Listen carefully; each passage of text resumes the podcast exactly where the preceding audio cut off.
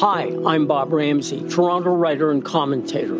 Twice a week, I offer my take on the world, from craven politics and unchecked ambition to secret sauces, bitter loss, and fist pumping redemption. They're stories to live by quirky, high style, tear jerking, funny ha ha, sometimes funny peculiar. My tales don't walk down the sidewalk and browse in the windows, they sneak into alleyways and come out onto different worlds. Alex Brown narrates each mini podcast to bring to your ears what you see with your eyes in my twice a week blogs. And now, today's episode of Ramsay Writes. The Banned Played On, written by Bob Ramsay. Cancel culture is the opposite of multiculture. And as the world's most multicultural country, this should worry Canadians more than most. As Michelle Goldberg noted last week, there's an aggressive new censoriousness. True, she was referring to America, where some school boards aren't satisfied to ban certain books. They insist these books be burned. It seems last week, Virginia's Spotsylvania County School Board voted unanimously to have books with sexually explicit material removed. Two of the board members wanted the books burned as well just so we can identify within our community that we are eradicating this bad stuff. The American censors tend to love Jesus, gays, lesbians, and Nigerians, not so much. But those of us who tend to be left wing should not be feeling that smug. It seems that woke culture is booming in Toronto.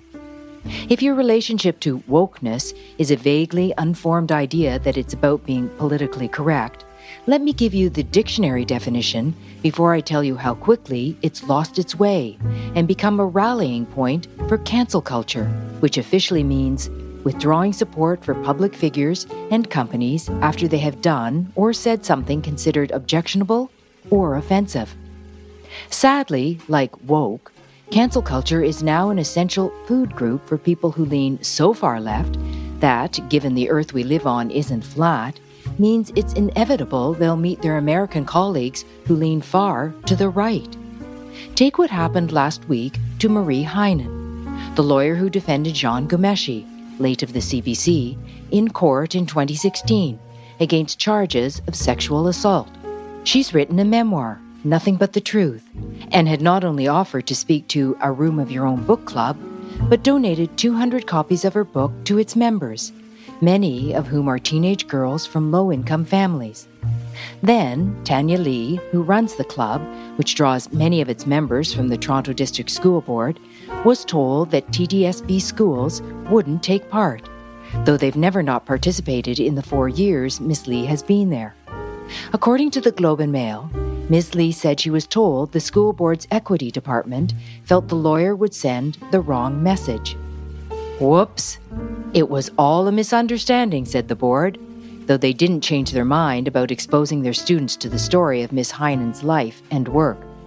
This led Marie Henein to note there are words for this. Misunderstanding is not one of them. It also led her law firm to tweet the TDSB decision demonstrates an alarming and fundamental misunderstanding about the legal system and about the role defense lawyers play defending individuals against the state. Alarming and fundamental, true. Surely, any one of the 12 lawyers who work in house at North America's fourth largest school board would have been able to tell its equity department what every budding lawyer learns in first year law school that everyone deserves the best defense in court, and that lawyers are not clients, either in their actions or in their identity. These issues are only slightly more clear cut with doctors who swear an oath to help save someone's life, even if that person has just murdered a dozen people and are chained to their gurney in the ER as the doctors work frantically to save his life. We were in Israel a few years ago and had dinner with an ER doctor from a hospital near the Golan Heights and the Syrian border. He told of saving the life of a young Syrian soldier who was wounded in Israel and when the soldier was discharged from the hospital, he turned to the doctor and said, The next time you see me, it will be me taking your life. So I don't think the TDSB really worries itself about legal traditions and the niceties of law. As Tanya Lee, who asked Marie Henein to speak, noted, they told me straight out no, because Ms. Henein defended Jian Ghomeshi, and how do you explain that to little girls? I have a feeling that little girls would absolutely understand the moral complexities of what a defense lawyer does, just as the students in those schools in Virginia would be comfortable with the ideas behind critical race theory. It seems little girls are quite able to do that for themselves. As with Virginia, it's not the students who need protecting, it's their parents. As Marie Henein noted, it says a lot that we think education means you cannot have challenging thoughts, you cannot be presented with a view you disagree with, and that you cannot be presented with information that is not the predominant view. Maybe it's time the band stopped being the damned. Today's Ramsay Writes was read by Alex Brown. For more information on Bob Ramsay, his work, and all the other things he does besides writing, go to ramsayinc.com. That's R A M S A Y I N C.com.